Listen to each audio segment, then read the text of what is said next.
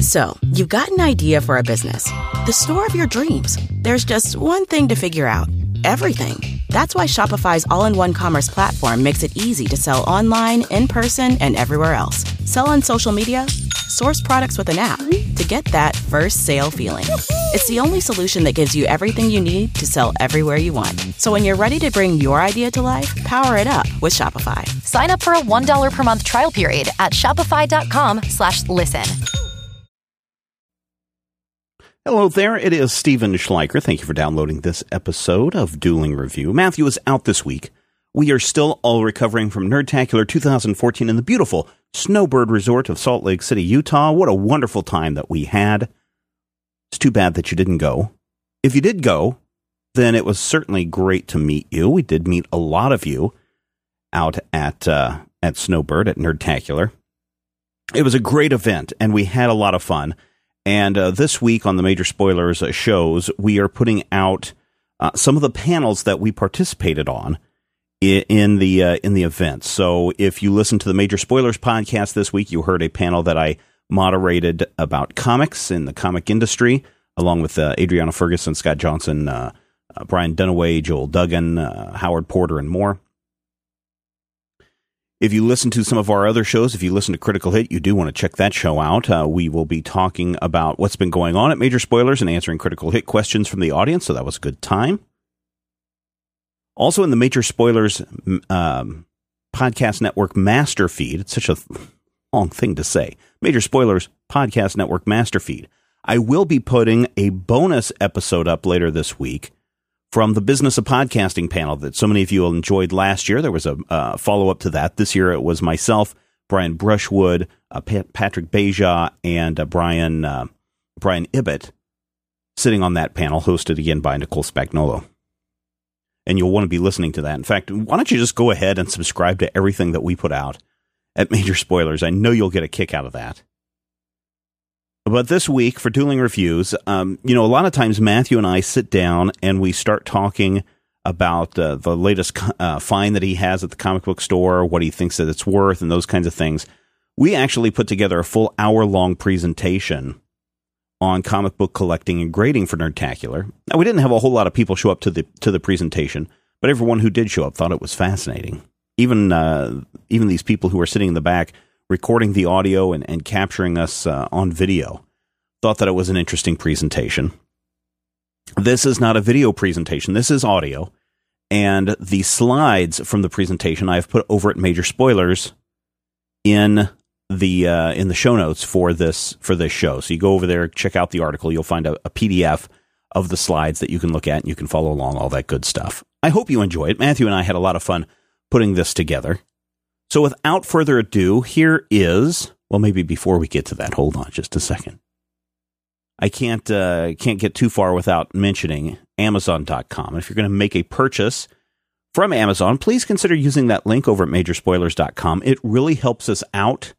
We can use all the help that uh, you guys can give us. Make that purchase. A little bit comes back our way. Likewise, if you want to go a little bit further, I know a couple of new VIPs have signed up since Nerdtacular head over to members.majorspoilers.com, members.majorspoilers.com, and check out our VIP section. A little bit uh, comes our, you know, you're you're basically donating, you're basically giving us money to ensure that shows like Dueling Reviews happen week after week after week. So you can do a $2, $5, $10 a month. Really, it's a small amount, $10 a month. That's like 50 cents an episode for all the shows that we put out on the Major Spoilers Podcast Network, maybe even less eight shows a week, seven shows a week. Wow. That's that's uh, that's a lot of shows that we put out. Okay, now without further ado, here's Matthew Peterson and Stephen Schleicher, Nerdtacular 2014, comic book collecting and grading. Dun, dun, dun, um, so yeah, as we're waiting to get started, uh, this is the comic book collecting and grading panel. We're going to do about forty minutes of presentation and then open it up for Q and A. So cool. if you guys have questions, that's great. If you, um, if you don't have questions, that's great too. We can all end early and go uh, play Hearthstone or whatever that we're going to go play this afternoon. We will not end early if we don't have Q and A. I will be doing karaoke. And uh, if you are a, or I know Nate is here. He's one of our VIPs. Who else is a VIP here? Anybody? Nobody. Yeah. Members.majorspoilers.com. Nate, is it worth it? Thanks for the uh, Nate. Yeah. That was an awkward pause, Nathan. Okay. Yes, we have a couple different. It's Wow. you can think of it a little My bit bad, like Patreon, sold but joke. you I just pay suck. monthly, so it's either two dollars, five dollars, ten dollars a month. But there's some bonus stuff that you get with it, uh, Absolutely. some extra art, those kinds of things. Yes, Bruce. Actually, it wasn't me. Actually, come to the business of podcasting panel that I'll be on right after this panel with Brian Brushwood and Nicole Spagnuolo, and it'll be a continuation of a conversation that we had last year. Um, following the announcement that I had formed the LLC, what was you know what's the business practices going into? We'll talk a little bit about that because I know that um, Brian Brushwood is very into Patreon, uh, relies on that heavily um, Marc Spagnuolo, the Wood Whisperer, who's not here this year, but his wife Nicole um, runs the site, and um, so our model is membership driven. So it's a little bit different, um, but kind of still the same. I mean, if you look at if if you look at what we talk about with Phase Two, yeah, yeah, and I've been They, had yeah. a, they had a clever name, is what it was. Yeah, yeah, and I was yeah. I look at it, and, and actually, probably what I'll do is I'm going to take that um, sign up page and make it look more like a Patreon model page, so people understand it a little bit more. No, it's just a format issue thing. So Oh, yeah. And most importantly, this is actually relevant to the comic book collecting and grading because most people don't realize that Batman came around in 1939, but in 1931, Nine, the Black yeah. Bat had basically the entire same gimmick, with the exception of being blind like Daredevil. So Stephen is really just is kind of the pulp version. yeah, How's your audio level? ah, it's fine. Check, check. Sibilance, sibilance. No, you're fine. Check, check. five minutes. Uh, yeah, so uh, there are some merchandise opportunities for you. Uh, if you haven't picked up a Critical Hit sketchbook, there are a few remaining out there at the table. Uh, if you don't want to get the sketchbook, if you want to wait till later, I'd prefer not to take sketchbooks back with me, but uh, if you don't want to buy one, that's fine. Uh, if you want to wait till later, we will have those available online for you to order. Um, there's some postcards, buttons, uh, dice bags. Uh, Yes. I don't have my dice bag here, I- but a Critical do. Hit dice bag if you're into that, if you need a place to keep your, your dice. We did not bring any major spoilers Mylar bags or, or uh, uh, boxes. Should've brought boards. Should have brought put some boards. Boards weigh a acid-free. ton. So yeah, uh, if you uh, want to, that's great. How many of you, as we, I don't, does anybody care if we get started four minutes early? It'd be bro- Are you heartbroken? Tess? You guys do? Okay. All right. What? Oh. You just give us the cue when you're ready, okay? So, for four minutes, No, that's okay. we have to. That's cool. Uh, so some other panels. I guess we should uh, thank um, uh, UAT, right? Is that what it is? UAT for streaming this event and vi- videotaping this event. UAT. You guys will be having uh, copies of this available for people to purchase. Correct or not? Sounds familiar? okay, that's fine. We thank you guys for coming down.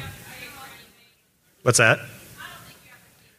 Okay. Yeah, it's good. Well, uh, you know, I've always been impressed with the with uh, the students that you guys bring up because you guys are super dedicated for the whole weekend, and uh, it really impresses me. I come from uh, previously, uh, I was teaching at a university in media studies, uh, video production, and it's good to see really super dedicated students. So, uh, good job, guys. Nobody ever notices the people behind the scenes. Yeah, yeah. And um, also, there will be, you know, um, Alpha Geek Radio has a stream of this. We will post this presentation up on our um, RSS feed next week when we get back, Cool. uh, in case you want to watch it again or listen to it again or anything like that. Very cool. Uh, I prefer listening. We've got some cool slides. I think. Oh, I think yeah, it's we've yeah. We've. I mean, we've really saying are making this a very visual presentation today, so that you guys Might can really see see me, and that would be a problem. see what we're talking about when we look at um, when we look at grading a comic book. True. If you are listening on Alpha Geek Radio, who is providing our live stream, hello, uh, our live audio stream, I should say, not our video stream. Uh, hello, uh, Twitter followers. I know that there are many of you who are watching. Um, oh, Bruce, you cut off my head in this picture. Oh, well, so you get Hey, see, Bruce, good job. You You cut see, his head off in you get to see half of me. Stephen Schleicher photo bombs. I'm, I'm biting your. I'm biting the back of your head. So. I'm going to need you. I'm going to need you to print that out so that we can get that autographed. It, All right, everybody. This Righty, is the comic book collecting and grading panel. I am Stephen Schleicher. I run a website called MajorSpoilers.com, a site all about comics and pop culture. Along with me is Matthew Peterson, who's been working with me now eight years uh, on Major Spoilers. Uh, I've been collecting comic books uh, for uh, decades now. This is a picture of my comic book collection in 2007. Um, when I moved into my new house, and you can see these are long box size. If you know what a long box size is, it's about three feet long, two and a half feet long, and um, that's what it looked like in 2007. I tried to go and take a picture of what it looked like today, but the nerd room of doom is completely packed There- with things. there is no Uh, but I can t- count the number of boxes, and based on the number of uh, comics that uh, each box hold, I have somewhere in the neighborhood of 14,000 comics, more than 14,000 comics, uh, not counting trade paperbacks or hardbound volumes or special editions, or you know, you can see the Calvin and Hobbes uh, volume up there. But you know, when I started collecting, I didn't know a whole lot, and you know, my collection. Some people may say, "Well, you know, Stephen, you started reading comics in the '80s, um, and so your collection really begins there." What I'm doing is I'm actually starting to go backwards and actually starting to pick up old comics, uh, things from the Silver Age. Good luck trying to find things from the Golden Age. We'll talk about those in just a moment.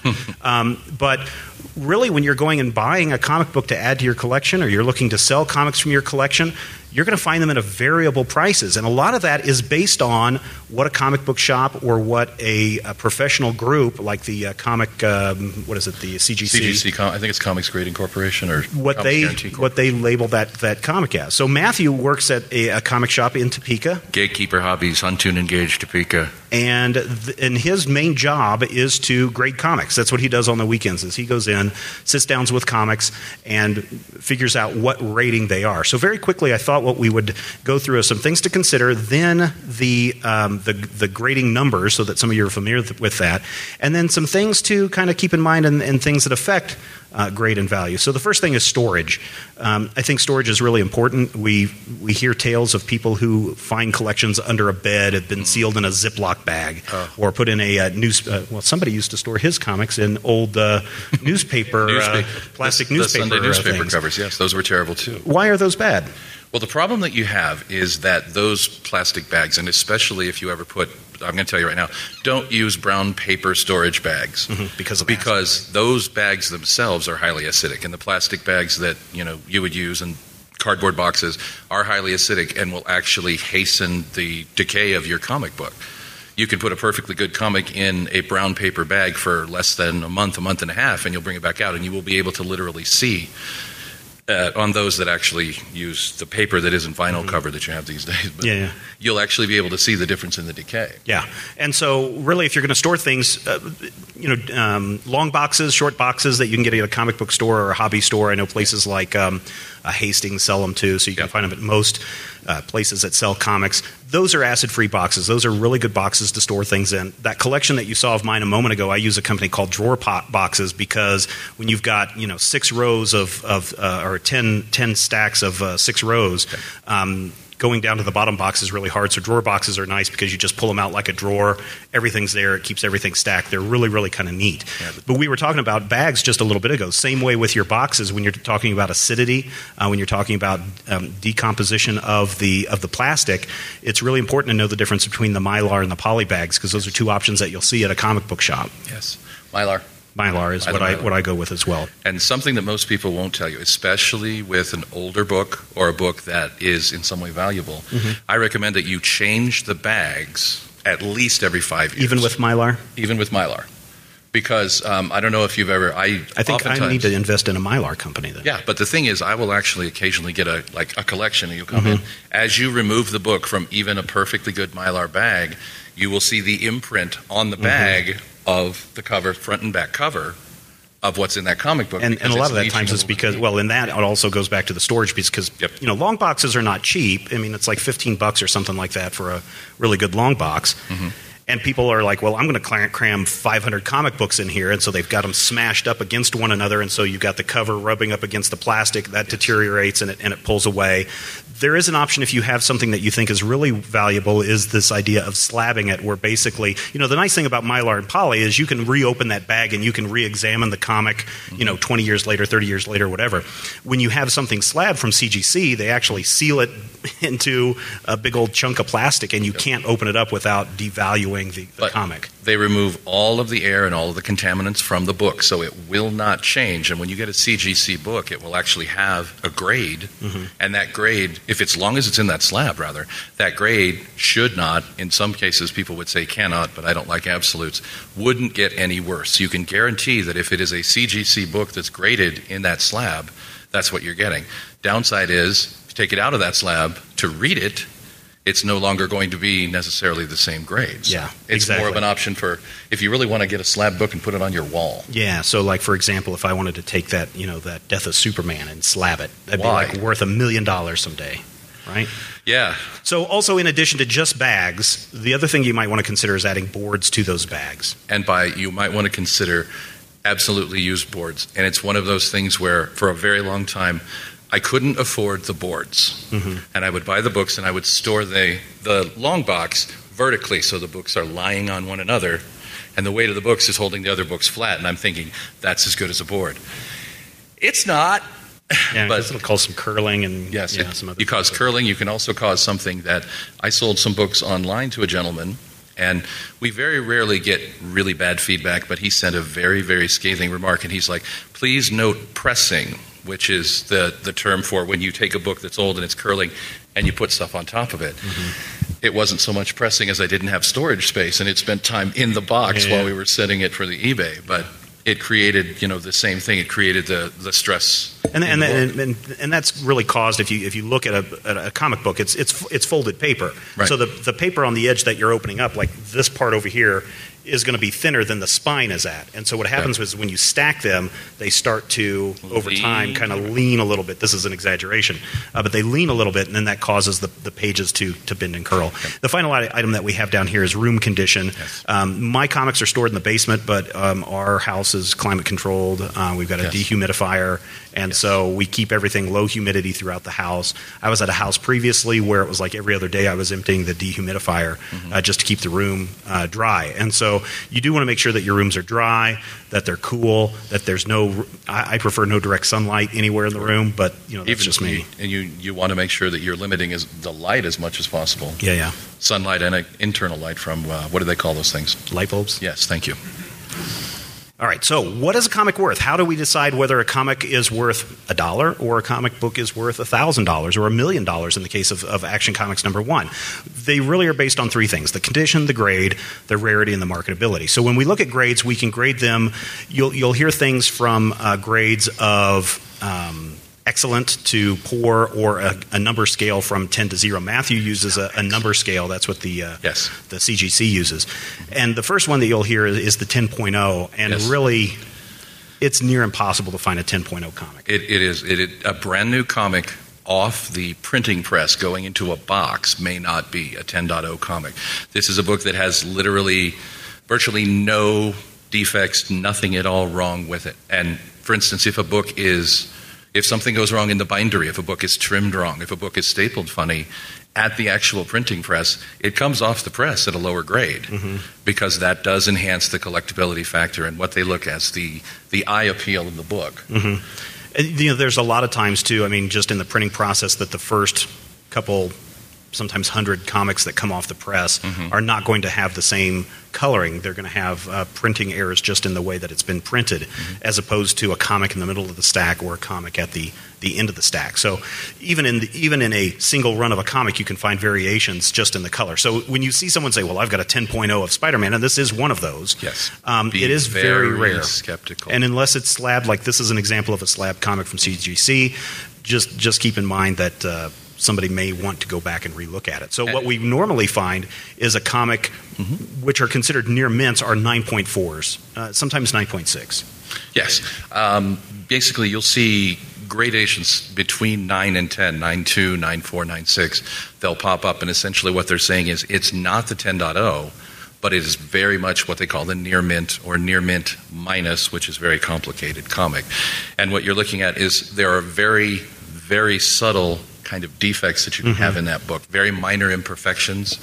Um, if you look at this particular book, which is on my filthy desk at the store, Gatekeeper Hobbies, Huntoon and Gage Topeka, um, you can actually see if you look at the the price label that is on the book yeah, itself actually stuck on the book. Yeah, that price label is slabbed for eternity on the book, so I feel bad about that. And that's why it's a 9 4. That might be, yeah. Yeah. That's certainly one of the things. There's a couple of things in there. If you look at the inside pages, I believe they said we're off white Hmm. rather than white in scale. And we'll give you some examples of what those look like when we talk about the interiors of the book. We just want to run through right now some of the uh, some of the numberings that you're going to find. A 9.0 is considered very fine or near mint, and I put in quotes, it's outstanding eye appeal. Exactly. And this is something where if you were to 9.0, a lot of times, especially with Golden and Silver Age books, they'd arrive at the newsstand and get a stamp, and you'll see a, a date stamp or on the cover.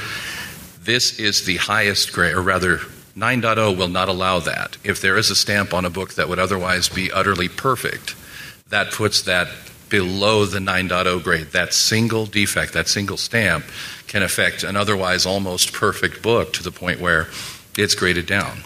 I think this is probably the nerdiest uh, educational panel That you is guys are going Strange to. Sports uh, Stories number one. It's got Carmine Infantino interiors. So then we have an 8.0, which is you know very fine. Yeah. The George Carlin routine here.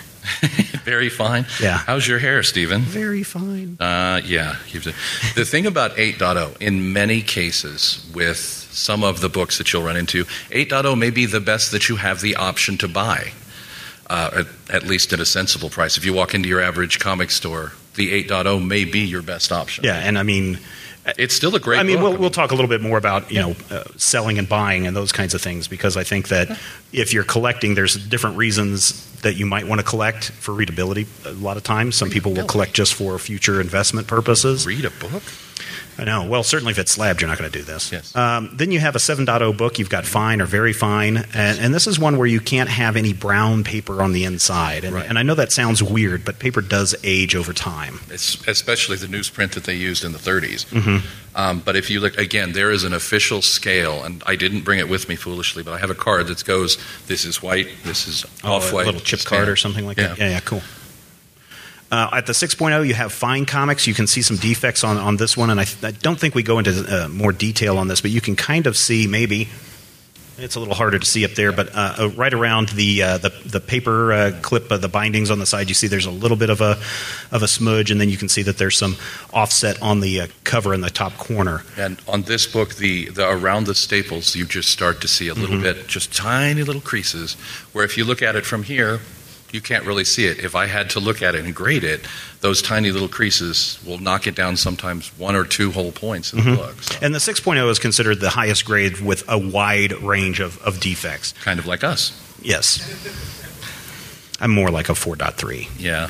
Uh, a 5.0 is a very good or fine. Yes. What is this odor of acidity? This is something that a lot of people, Yes. you know, you, you, if you've dealt with old books before, you go into a library and you go into their stacks that haven't been touched since the 20s or something like that, or Mm-hmm. maybe you go into a comic book store and you people have that mm, smell that scent of of old books. Of old. yeah. The, when it comes to comics, especially, the book will start to smell acidic before you actually see the browning or anything that comes with it. And I actually have we have a, a special locked case that has our most expensive books, and I have a tendency to go over and open it up and immediately lean over. And you get this this whiff of acidic and mold, Yeah. and it, every single time it gets me. I'm, I'm 43 years old. I've almost got a master's It's- it's degree, and I'm very- stupid enough to do that. I know, every but time. it's it's the nostalgia, right? Yeah. I mean, it's everybody has that nostalgia for books and, and that smell of books, but really it is it's decay of the book. Yeah. And if you're looking at something of value, it's actually a bad thing. the odor of the book affects the grade, and a book that has a, a noticeable odor of acidity should not be graded above a 5.0. Even if you don't see it, it's started to decay. At the 4, point, uh, 4.0, you have the very good. Um, these are ones that are often the highest grade for pre 1965 comics. These are the early Silver Age, Golden Age comics. And I think on this one, we actually have kind of a, a closer look at what a 4, a 4.0 wear looks like. You can see Carlene has autographed the book. Thank you. Oh, Car- way to go, Carlene. Yeah. Um, and you can see uh, right underneath Crime Buster. I put this in for Bruce, by the way, because it's, got a, it's a I hockey I don't have the pointer here on this one. don't have a pointer? They just have to. So you can see Carlene's uh, written her name on it. You can look over by the the B and uh, where the uh, the boy is at. You can see some noticeably wrinkles. Uh, you see a crease over by February, uh, and then you notice right up in the upper right hand corner where it says "Vote for your favorite wise guy." Um, and when a bike, hey yo, you want to vote for your favorite. There's, there's a crease that goes right through the wall. Yeah, there's a there's a crease there, and you can see that the, the corners are starting to uh, to not be as sharp as they are. So those are some things that you're going to look Yes. at. Right? That's one of my favorite books, actually. I personally bought that book. Oh yeah, Yeah. How much was that? 20 bucks. Twenty bucks. 4.0.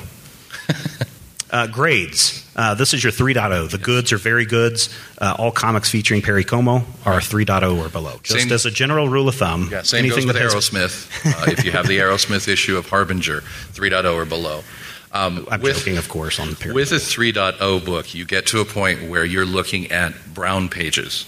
But when the paper browns, So, like brown, talk about coffee. Do you know from Coffee. coffee when, when we talk about brown? Are we talking about like a light mocha brown, or are we talking like sort you of know mocha regular? Olay from your, your McDonald's. Um, you're getting into kind of a tan area, kind of like you know the, this spot on my arm.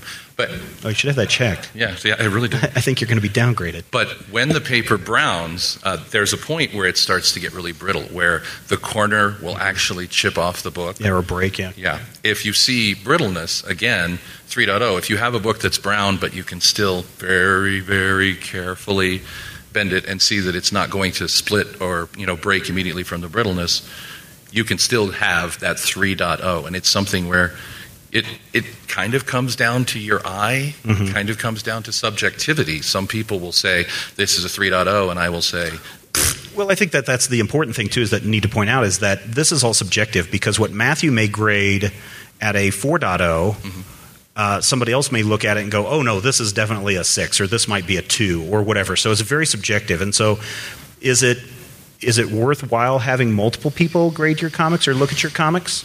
Yes, up to a point, because you want to make sure that you have, for instance, I grade on a scale that I consider to be difficult, kind of. I grade hard. I look at things and I go, I can't call that a five. But if I were to send a book that I said, for instance, we sent um, the first appearance of The Haunted Tank, which is for three people. If you got that, Yes. you're my guys. You're my guys. And I said to my boss, if that's more than a 5.5, I'll buy you lunch. And it came back and it was 4.0. And I thought I was being harsh by saying 5.5. I thought it would be a 6 or better.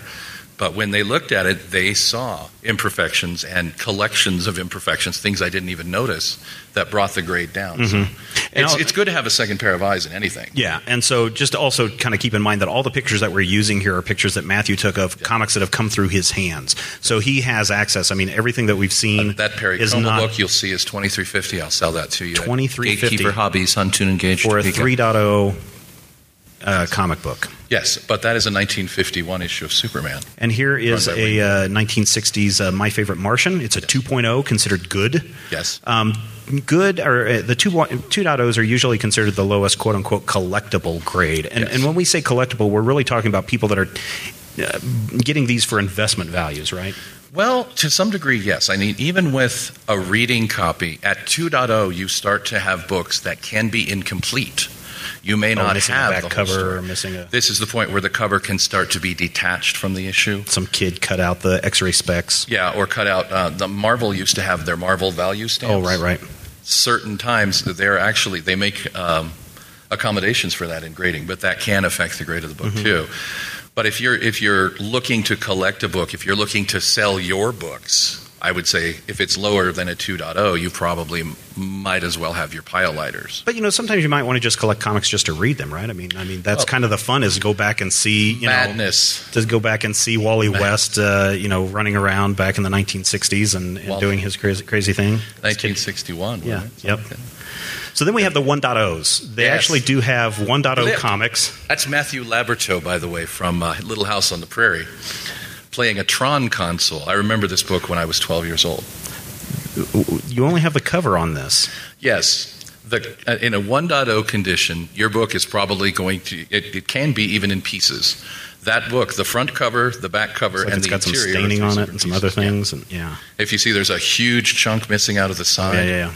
Many times with uh, DC comics in the 60s, their numbers are in the upper right hand corner.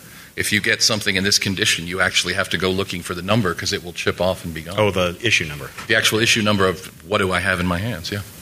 So you actually can have some grade at a zero.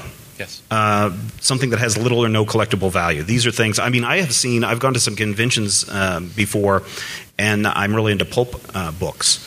And I went um, and found an original Doc Savage magazine uh, from the original publication date. That's good for non pulp people. Yeah, that is really good. Except the book looked like it had been through a storm drain. it looked like it had been set out in the sun to dry. The pages were all busted up. It would be considered little or no collectible value, except that it was an original Doc Savage pulp magazine, and they were still trying to sell it for fifty dollars. Right, and that that caveat does apply because we bought a lot of what we thought were basically just what I call Trash junk comics, books. yeah. I don't say trash because trash is pejorative and junk probably isn't. but we had just a big stack of books and they were all stuck together with water damage. And I peeled them apart and I found The Brave and the Bold number 28, the first appearance of the Justice League of America.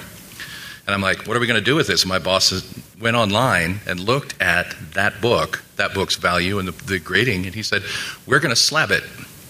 And it came back in a 0.5 condition and slabbed, we were able to sell that book for over $700, even in that condition, because of the value of that particular title and the marketability. Well, and I think that goes into some considerations that we look at when we're looking at, you know, why are these comics graded this way? Obviously, we've talked about some of these, so we'll go through them, but here are some better examples. Yes. So when you look, uh, someone's going to come in and say, hey, man, I, ju- I, I got the first issue of Superman here. Yeah, you totally do from 1997.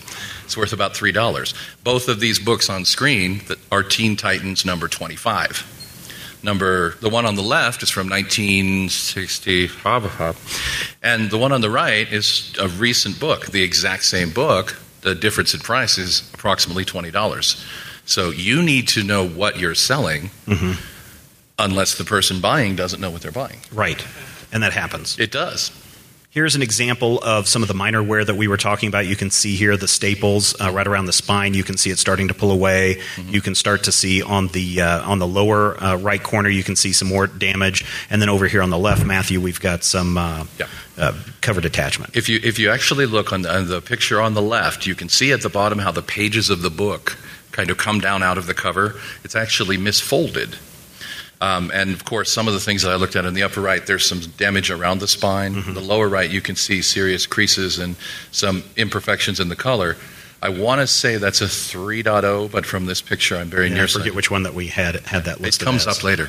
Here's another one where you can see um, some of the yellowing of the of the of the pages. Where he- on the left side you can see the comic on the left. I think it, you, you said that was a 7.0, and you can see the pages look very white and crisp. Mm-hmm. The one immediately next to it, you can start to see a little browning, and I think that was like a 4.0 or something. And on- those, on that one. the pages on the, the top one, you'll see Spider Man, and then there's another comic. That top one is just bordering on brown. It's the exact same issue, came out the exact same time. One of them, the top on the right, is a 3.0 copy, Mm-hmm. and the bottom is oh. 7.0. Now, does anybody notice anything different about the the two uh, pictures on the right, one on the top and one on the bottom? Does anyone notice anything? Yeah. Yeah, so you've got some different things. Good eyes. So you guys are on your way to be graders. So you'll notice a couple of things, uh, and I think the next slide actually shows you an example of this Yep. in a difference between a direct market and a newsstand edition. For years and years, comics were basically distributed through newsstands, whether that would be on a street corner, or a grocery store. And in probably the late 70s to early 80s, they started transitioning to the direct sales model.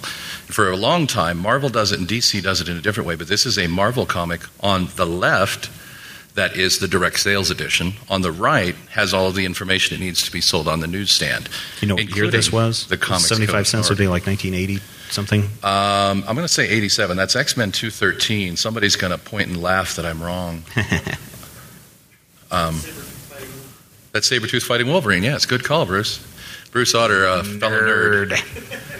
And on this same book, in the lower right hand corner, you'll see something. This gets people a lot. Yeah. The Spider Man face was put in place because they had to have room for a UPC code in order to sell it on the newsstand. They didn't need that in the direct sales model, so they stuck a face in there. And it confuses people when they bring me these So books. which is so which is more valuable then? Is which of these two is more valuable, the newsstand edition or the direct market edition, or does it matter? Because In- we are looking at the exact same content. The only difference is the cover. Right. In most cases, collectors don't care. With the with these comics specifically, these two are in the exact same condition. I priced them the exact same. There are exceptions Mm-hmm. Okay. to that, and I believe the next slide may show us one. Uh, no, No. it doesn't. So the exceptions to that would be something that I don't remember, but we'll get back to it. Okay. Most of the time, there's no difference in terms of pricing. Okay. Well, that's good to know. Yeah. Um, But maybe if you want to have the little Spider-Man logo instead of the Yeah, the- barcode, then you can go with that. I really, I find the ones with the M just more visually pleasing to. I like the little picture. And that's because I bought from a comic store when I, you know, was yeah. a kid. Now here's an interesting one. These look to be identical comics. Mm-hmm. Uh, this is what we were talking about earlier. How sometimes coming off the presses, you can have variations in color. This is probably one that's been one of them has been exposed to the sun maybe a little bit longer. When and we, I think I name checked it earlier. When they talk about what they call ink reflectivity, mm-hmm. on the book on the left, you see bright inks, you see bright colors and reflectivity. Doctor Doom's face on the right is kind of, especially his little mouth thing there, has kind of lost its reflectivity. There's mm-hmm. been a lot more wear on it. That's a book that spent some time with another book on top of it, basically, and they were very happy. I'm sure. Here's another one that often happens. This is one that's really confusing. Yes. I have two issues of uh, Peter Parker or Spider Man number 78, one for 75 cents, one for 60 cents. They both came out in the same month. Yes. Why do they have a different price difference? Well, I'm glad you asked, Steve. Thank you, Matthew. Starting, and I wish, I really wish I had um, one of the Marvel variants from the 1970s. But starting in the 70s, um, comics had been 10 or 12 cents for dozens, dozens, thousands, decades. And it came to a point where the companies were having to raise their prices. And in certain markets, Marvel especially, would send out 35 cent copies of a book, whereas everywhere else in the country, they would be 30 cents. Hmm. Most of the time, So it's a see- regional difference. yeah. Most of the time when you see a price variant, it's them testing the waters to raise the price. These are a little bit different. These are what people online call Canadian price variants, and what that means is They don't have any holes in them. nonsense. But yeah, it's another thing where about this time Marvel went from 60 to 75 cents, and in certain regions the book would cost a different amount. And then here we have something that's really interesting. Here's an Action Comics, uh, Superman Action Comics uh, number 481. 481. Yep. And you'll notice right away that uh, the DC logo has been been replaced by this uh, crazy uh, Whitman logo. Whitman logo. Yeah. DC at one point in the 70s and I think very early 80s had a program where they would reprint their books through another publisher. And these came out of a three pack where you could go into like a Kresge's or something. right. right. But these are not. Uh, so these reprints, when you see like the, the Whitman logo or Not the, technically a reprint. so it's all out at the same time. Are these all out at the same month, or did these? Can you find these like months later, six months later, a year later? Yes. Sometimes When, depends. when it comes to Whitman, these, these variants specifically, the Whitman variant is actually considerably more expensive and more valuable for most collectors because there are fewer of them. Mm-hmm. Generally, the way I understand it, and someone will certainly correct me if I'm wrong, the print run was done vaguely simultaneously. Okay. And then the Whitman people would stick them in a bag and they may come out later. I, re- But- I remember getting those. I mean, you go and you get a three pack of Superman comics, and you might Yep. they may not all be the you know uh, in um, sequential order, No. but well, you would have three Superman comics. And the thing, something that's infuriating, you'll see my terrible handwriting there uh, on the, the name tag. Whitman comics are not numbered on the cover. In the upper right, you can see the DC version says number 481. With the Whitman comic, you have to actually open it up and go to the printing information inside to figure out what it is you're even looking at. You know, another one that you see up there is the Comic Code Authority. Yep. There are going to be some that were done with the Comic Code Authority and some without Comic Code Authority stamps Correct. on them, right? Is that a, also a difference between newsstand and direct market? Yes and no. Okay. Um, once the Comic Code Authority was uh, enacted in, I want to say, the mid to late 50s, and I am of the opinion that it was specifically designed to put one publisher out of business, Yeah, but yeah, that's yeah. neither here nor there. Um, they appeared on all of the books for a very long time until Stan Lee decided to print an issue without one because he couldn't get approval. Mm-hmm. Um, there's also one very cool issue of Warlock where Jim Starlin snuck in and turned it to the Cosmic Code Authority just to be a jerk. That's a great issue, too. And this is just close up detail Mhm. of those Fantastic Fours that we were looking at earlier. These are very similar in terms of the, the pricing and in terms of the grading, but you can see that huge fault On the right. yeah, on the right and it's side. something where, it, in in reality, that's like a little tiny crack. It's like a, an inch, three quarters of an inch long. But I look at that and I see just a vast ocean of phlegm. That that is how subtle the difference in, in something can be. That's that literally can make the difference between a 4.0 copy and a 3.0 copy when you're grading your books. And then here we got David. Way to go, David. This happens a lot, you know, Stupid in, David. in old comics, and I've I've come to this too, where I'm I'm out looking for comics, especially stuff from the Silver Age, where some kid some adult, has written their name on the comic so that they know who it is. And this may be because of the days when it was very um, desirable to trade comics with somebody, and you wanted to make sure you got your comic back, so you're going to scrawl your name across it so that you knew you got it back. But man, how does how much does that damage the the collection? Well, in this particular case, that book would have been a 5.0 book, Mhm. if not for that that particular s- signature and I think a couple of interior things. This actually may be one of the ones that had the uh, coupon cutout. Oh, okay. Marvel. Mhm. In this case, it would have been the stamp rather, or yes, the character stamp rather than the Marvel value stamp. Question. Would it have made a difference if the name would have been inside the book instead of on the cover? Yes, because uh, a lot of times the first thing you see is the cover. I would say that for me, I would grade it roughly the same. But if you were going to see, uh, if you just walked into a store and you saw a book, yeah, it probably would, as a buyer, make a difference. Oh yeah, yeah. yeah. And I've found books too, and where someone has gone and taken a three hole punch Oh. and three hole punch through the spine so that they could collect their stuff in a three ring binder. Hang on, I have to collect. I know, myself. and I know, and I know it may sound weird, but again, it depends on. It goes back to that question of why do you want that comic? You know, are you are you buying it to read in that case? clearly. And still, I've seen them. I literally picked up. Uh, there were th- like three different versions of a Flash comic uh, because that's the run that I'm doing the back. Uh, I got the a backlog 105, on. by the way, if you want a 105. I will look at that. Okay. Um, but I'm, I'm trying to do a back run right now, and I had three different versions of the Flash that I could choose from, and one of them had a hole punch with a name scribed on it, and it was still eighty dollars. And then there were there were two others that were better. One had a really um, rounded spine and everything, but uh, If you want to hear me sing like Morrissey, just hand me a book that's been three hole yeah, the, and you would be surprised. That happens a lot, though.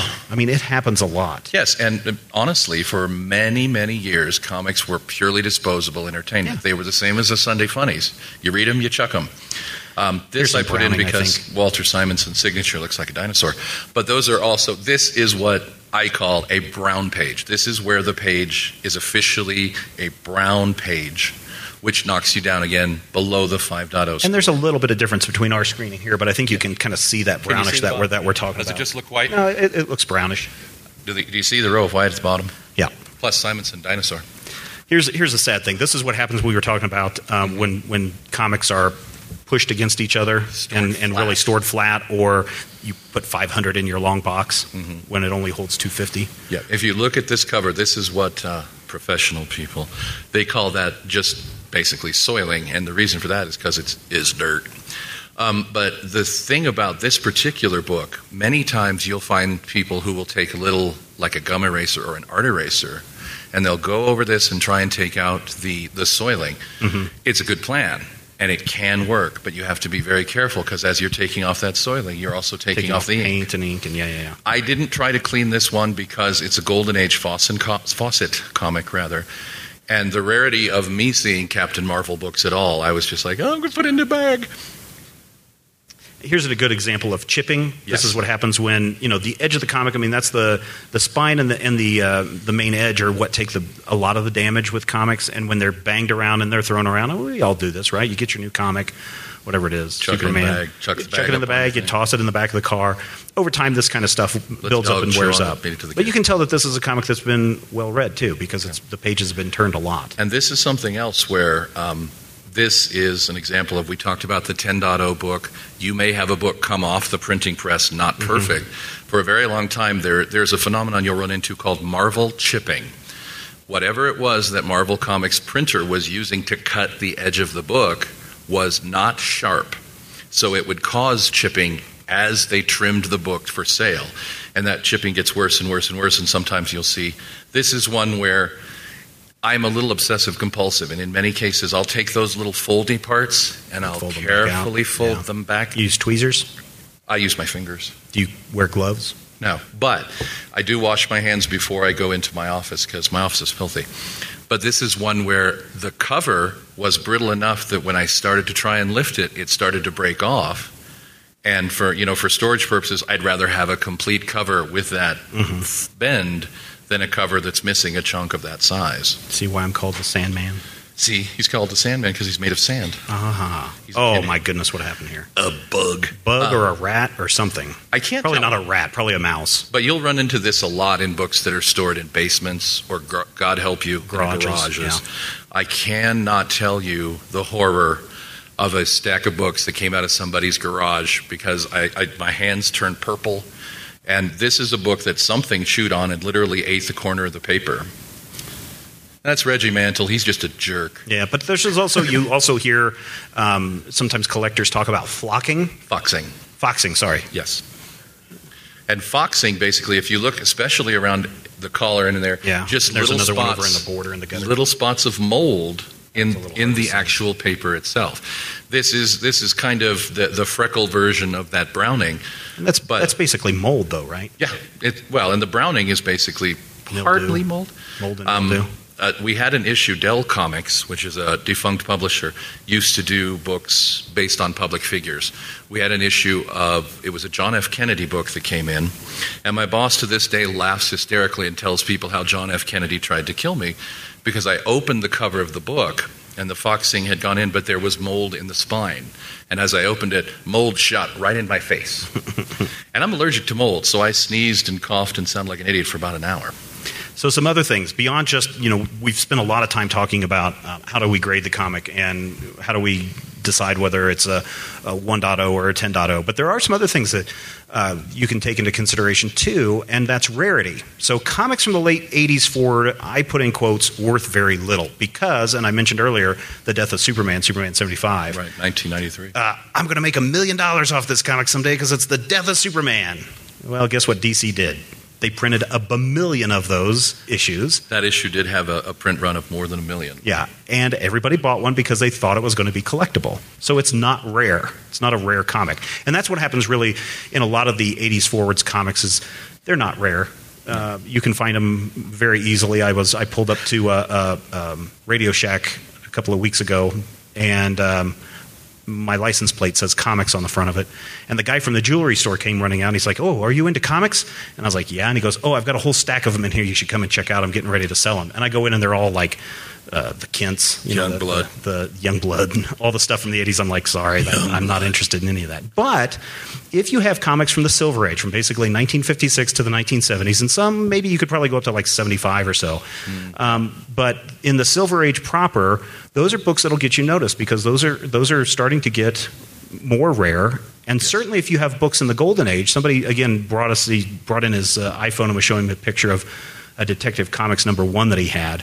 That's definitely a Golden Age comic from 1938 to 1950. Those are worth something, even in poor condition, as we saw earlier with the with the 0.5. Yep. Um, they're going to be worth something just because of their rarity. There aren't a million Action Comics number ones lying around from 1938, and that's why when you see them go up on auction blocks, Yeah. they go for anywhere from six hundred and fifty thousand dollars to multiple millions of dollars, um, depending on their condition. Yeah. And you'll notice there's a little lacuna in there between 1950 and 1956 where it's no longer a Golden Age book, but it's not yet a Silver Age book. Yeah, book. the Atomic Age, right? Yeah, I call it the Atomic Age. Some people call it other things. And uh, by the way, the, the Silver Age ends with uh, Green Lantern, Yeah, yeah. Green Arrow number 76. Right. Anyone who wants to fight me? Does I'll be in the rarity does rarity trump grade?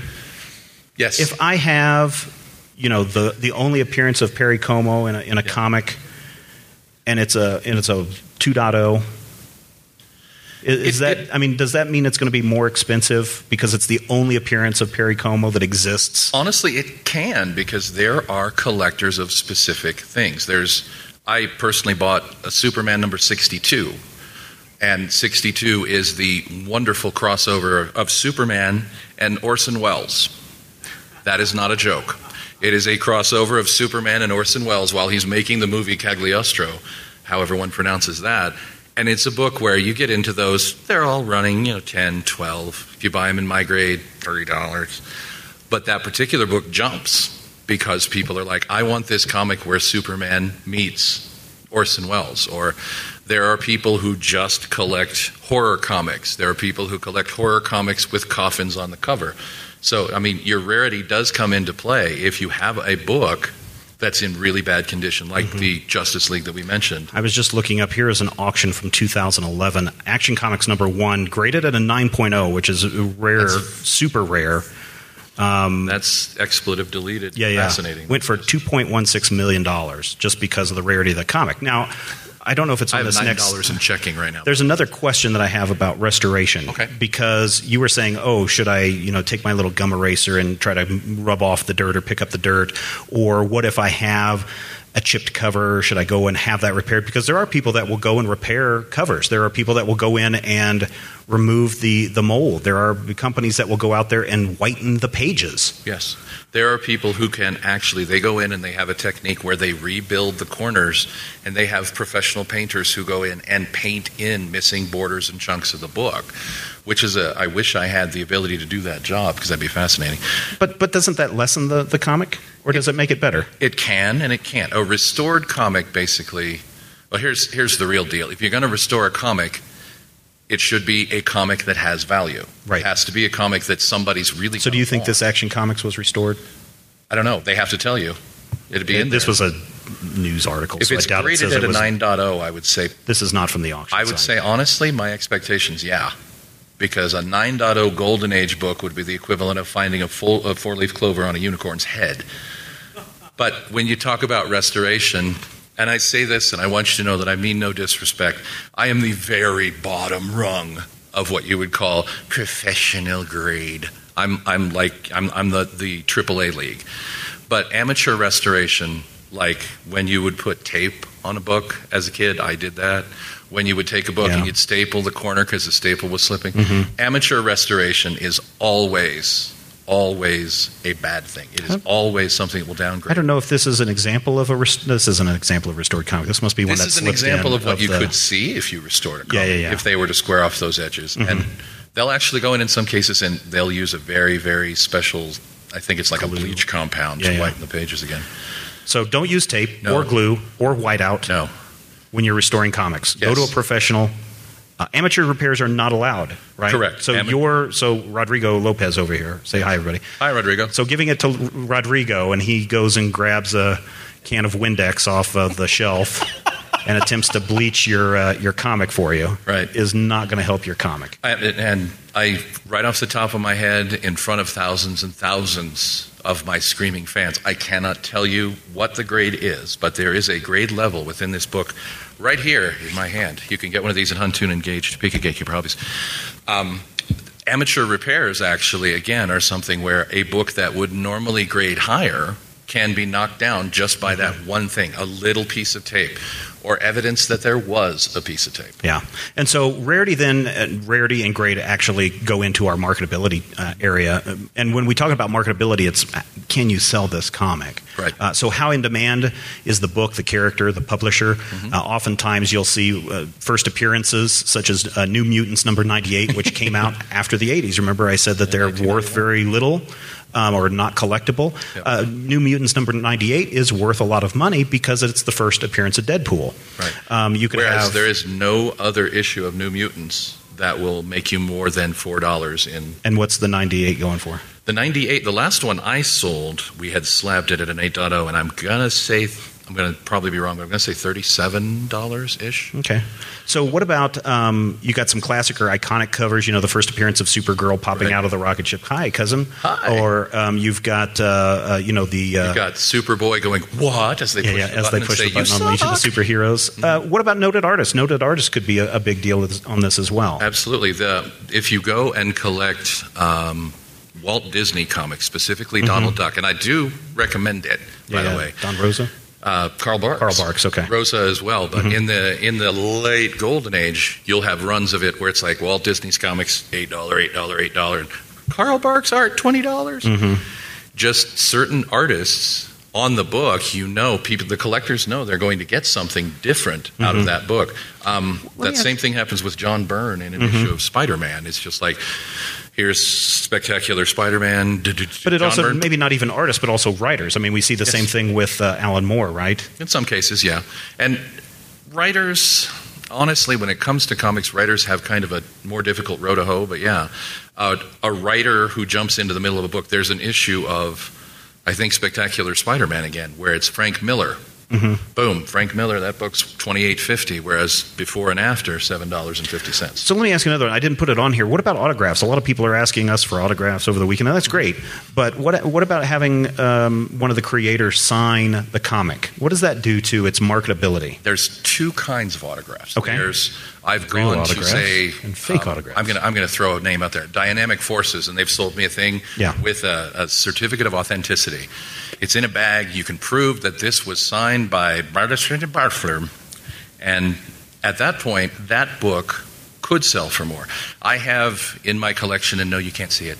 Adventure into Fear, number 19, the first appearance of Howard the Duck. I met Steve Gerber, the creator of Howard the Duck, Mm-hmm. Right. a few years before he passed away. He signed that book for me. In some cases, you're going to look at me like I'm crazy. The autograph can actually lower the collectability value because A, I have nothing that Mm-hmm. proves that it was actually Steve Gerber and not Otter in the audience who signed that book. But secondly, if you want a really, really perfect 10.0 comic, that signature can be as much a defect as, you know, little Davy who signed the issue of Way to go, Fantastic David. Four. Davy. If you're out there, Davy, I also say that, um, and it's my opinion, I don't know if Matthew agrees or not, but to me, prior to the internet, comics were more rare because the only places you could go to were your con- local conventions, your co- your collectors, your local store, because that's where it was. You wouldn't, you didn't, if you were living in North Carolina, you didn't have the ability to travel to Washington State and go to a comic book store and see if they had that issue in there. So comics were quote unquote rare. This article that I was uh, quoting from about uh, Action Comics, it said prior to the most recent years, um, they thought that there were only 100 copies of Action Comics in existence. And now it seems like every couple of weeks somebody else finds a new Action Comics number one. And I say that after the internet, because of online auction sites like Heritage Auctions, which sells a lot of, um, of, of the comics at, at high prices, eBay, and some other uh, online auction sites, that comics are less rare because years ago I was trying to find the first appearance of Impulse, and I lived in Atlanta, and that issue sold out very quickly. And I love Impulse. I mean, that's why I collect. It sells in Atlanta because his, his costume looks like Coca Cola. Yes, but but uh, the impulse issue in Flash was super hard to find. I couldn't find it, couldn't find it, couldn't find it. And even Flash when I moved, 91, moved to uh, 90 something. yeah, and even when I moved to Kansas, I went through all the comic book stores that I could, still couldn't find that issue. Went online, Ten of them.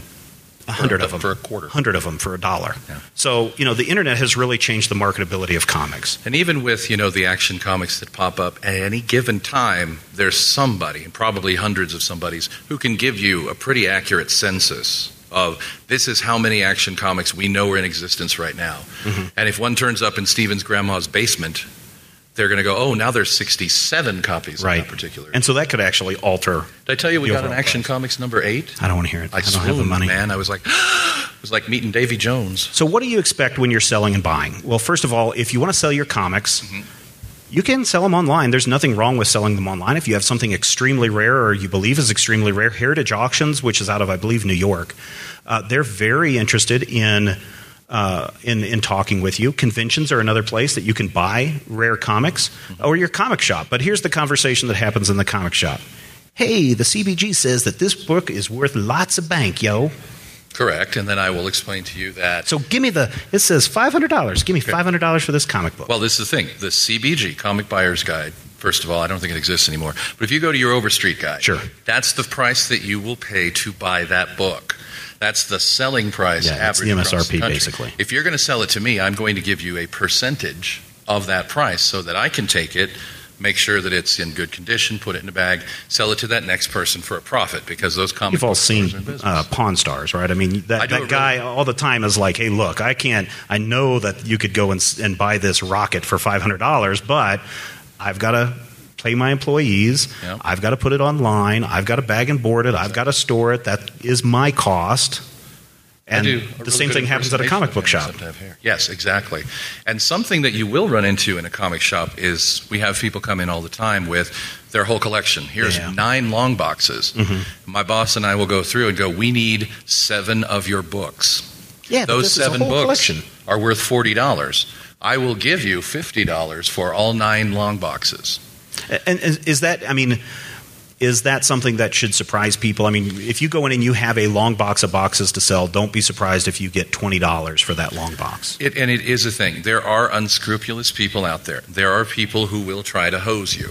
But I like to think that we run a pretty honest store. And what it comes down to is if I need your New Mutants 98 or need, if I want to purchase your New Mutants 98 and you have 1 through 97, 100 annual 1 through 5, and you don't want me to take the one valuable book out of that run, I will, pre- I will give you a price for that whole book, but then I have four runs of New Mutants without the 98 in the back of my store that now become overhead. So it is a thing where you're, you're going to be dealing with it, it's a business. The people who are buying your books are trying to make a profit, Yeah. hopefully a scrupulous and So let's- decent profit. Let's go back to the Schleicher collection. 14,000 comics Yep. that someday are going to be like the Mile High collection. Somebody's going to dig up my corpse, come into my house, find You're my dead body, die. and they're going to find 14,000 comics. you are downstairs. powered by pure hate, my friend. You'll be alive forever. So, because I've got the Schleicher collection, Mhm. it's obviously worth more. no. Why? Well, because the Schleicher collection But it's all be- comics that I bought. Yes, but if it were a, a when you look at what are like the Mile High collection, a pedigreed collection, Yeah. that is a series of books that this gentleman bought himself Right. Mm-hmm. off the stands, took home, stored in very specific conditions, Mm-hmm. and that collection is worth money because you know that a it's had one it's owner, single owner. it's got low mileage, uh, it's got the uh, little spoiler on the back, Yeah. major spoiler, Yep. but more importantly, a mile high collection books all have the expectation of very high grade, nearly unread, in most cases, not unread comics. Yeah, if you don't know about the Mile High collection, uh, somebody died. Um, Edgar Church, I believe. I believe is his name, and his widow was trying to sell the comics. The local comic, well, Bruce probably knows the story a little bit better, but essentially, she was trying to sell the comics. This comic collector came over, looked at him, saw what the collection was worth, basically offered her Uh, like it- seven bucks a pound or something for the for the for the comics, and had like a hundred thousand comics that this guy had had been collecting over the years. Um, and and because it was the single owner collection, that's why they can say that this is a pedigreed collection that we know where it came from. When we talk about the Schleicher collection, sure, everything from '85 forward has all been single owner. But if I'm going back before '85 and going into back issues, that's questionable because what I go and pick up at a comic book conve- convention may have passed through ten people's hands before it got to me. You had a comment? I was just going to say, Church was an illustrator. Yes. He bought comics for reference. Yeah, yeah, Yeah. He wasn't a kid. Tons and tons.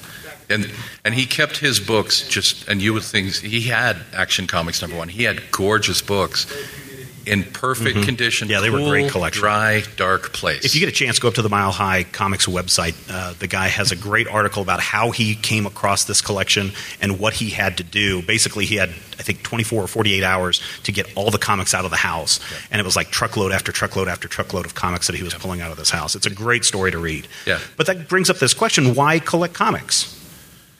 Because it's fun, right? I mean, Uh, you is. have the first issue of The Flash. You have the first appearance of Wolverine in Hulk 181. Am I right? that the final panel of the final page of Hulk 180. 180. first- that's considered the first cameo appearance. Of, There was actually, I, I read somewhere the other day, and we were talking about this earlier, that there's actually an appearance of Wolverine before this in an ad for this particular issue Right. that came out the month before. And, it, and there was a picture of Wolverine, is in black and white, and basically this same pose, and it says, Who is the Canadian menace known as the Wolverine? Find out next month in the Hulk 180.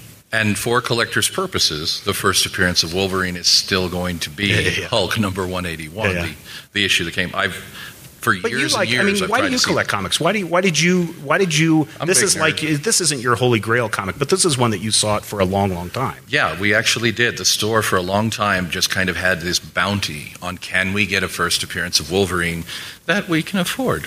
I collect because um, I was, as a child, I was very serious. I was a tiny little adult, and I, I did everything to try to be grown up because I, you know, you're young, you're an idiot. When I was 11 years old, my uncle Bob told me I was too old for funny books. And I figured that, yeah, I figured something's going on there that he doesn't want me to see. That's the best way to get me to do things is tell me I can't do it. And when I started reading the books, I started, you know, you get to a point where you, you not only appreciate Spider Man is awesome, but you recognize the difference between Al Milgrom Mm-hmm. Yeah, and yeah, John Byrne. And you get to a point where, if you're me, you can tell the difference between lettering by Artie Simek and lettering by Ben Oda.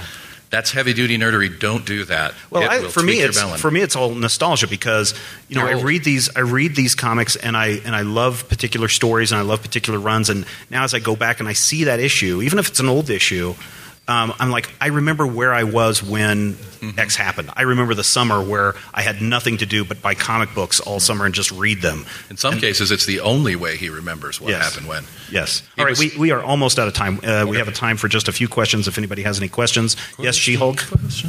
Uh, Bruce, you want to run, run this? Run, Bruce, run. Thank you, sir. Fly, little friend, be free. One thing. Yeah. Ooh. You're on.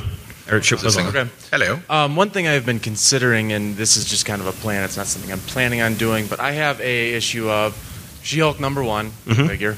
Uh, the, like the most recent run of She Hulk?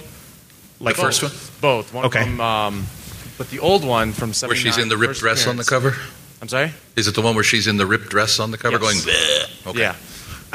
it is CG seated at 9.4. Okay. Holy moly. Good. good. Yeah, it's pretty good.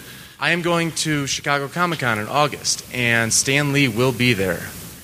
One of the ideas that I had would it be worth it to bust that open, have Stan Lee pay him the 80 bucks to have him sign it, and then walk over to the CGC booth and have them reevaluate? The answer to that depends on you. Yeah, it's all do you about you. have that comic because you love She-Hulk, or do you have that comic because you love the 9.4 grade? Or do you love that comic because it's worth Right. something at that 9.4 grade? If you if you open Because the it's not going to be. It's not going to go. The grade probably won't go up any higher than that. yeah, if you open the case, there's a very real possibility that if you were to try and reslab it, it would be lower.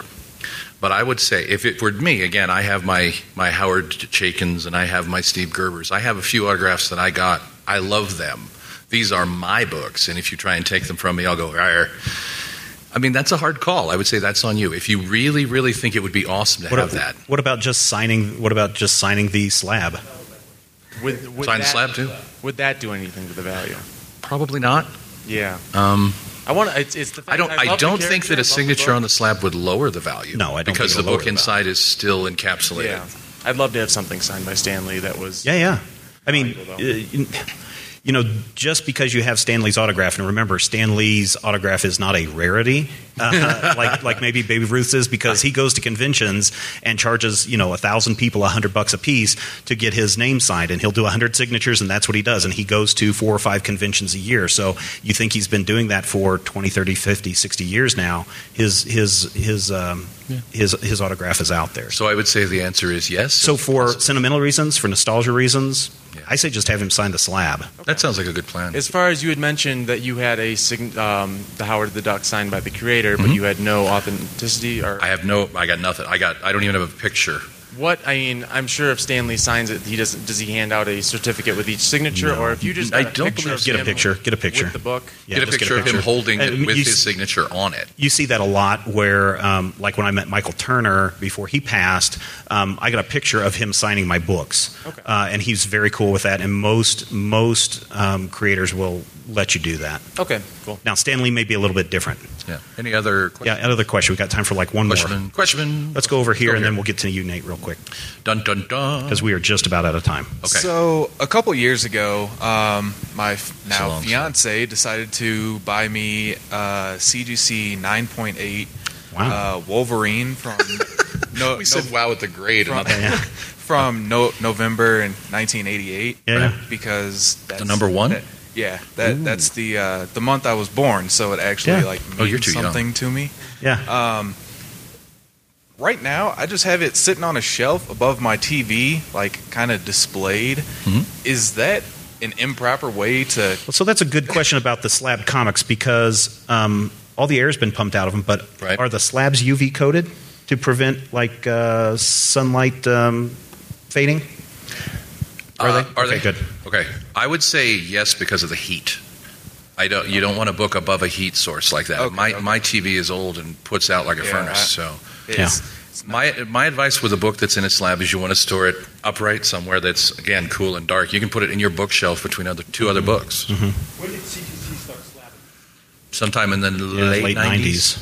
Do we really know the long-term effects? We don't. No, we don't. Thanks, Well, I mean, if it's been 20, in some Let's- cases, 20 years, so we do know. I mean, we could go back and check. So Bruce tinfoil hat honored, ladies and gentlemen. let's go over here to Nate for our final question, and then we've got to wrap it up. Okay, two two quick things. Oh Um, man, One, you've always you know, you've always said there's a certain type of tape that you use when you bag stuff. What is that? Oh, yeah. He You've doesn't- he doesn't- he doesn't I don't use use tape. tape. I don't use tape because there are some really aggressive tapes out there. What I use to seal bags is, and I don't gun. know what its original pre uh, per, per, was. It's like a heat press. It's a heat press. You, Okay. It's It's like got a a, little handle. George Foreman lay press. the book across it, board behind the book. Yeah, yeah. By the way, you lay the board across it, and it just runs a little bit of heat behind it, and it melts Yeah, yeah. the bag closed. Okay. Uh, and then second, with the advent of digital comments and you know runs not being Yeah, you as high, don't slap those.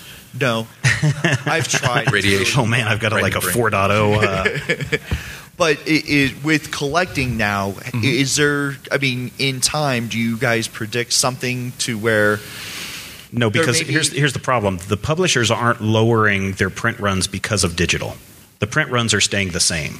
So every month there's still 100,000 copies of Batman being printed. Right. Uh, and until ink becomes too expensive for someone to print on or with, or the prices become so high, they're not going to change their 100,000 Right. print run a month of Batman. So the rarity of comics is not going to go away. Um, and that's why you need to look at those Silver Age and befores if you're looking for something that it's considered rare. And I think if you look at you know book collectors and coin collectors and you know similar type numismatic things, Yeah. you'll have people who, even though it's no longer uh, they're no longer making them, they're no longer printing them, they're no longer doing pulp comics, there are still geeks like us who do the collecting, who go out and find what they like Mm-hmm. The hunt because it's that's, out there. yeah, it's fun. It's fun. If it's down to like nine guys, so. Yeah, yeah. All right, everybody. That wraps it up for this panel. I hope it did. Everybody learn something. I know this is more of the the sciency side, the the educational side, but I hope I you guys hope we weren't it. boring. You can find me at Major Spoilers. You can find Matthew at Mighty King Cobra on Twitter, and we'd really love it and appreciate it if you'd come visit us at our website at major or majorspoilers.com. You'll be able to find me at that comfy chair right across the hall. All right, thanks everybody. Thank you.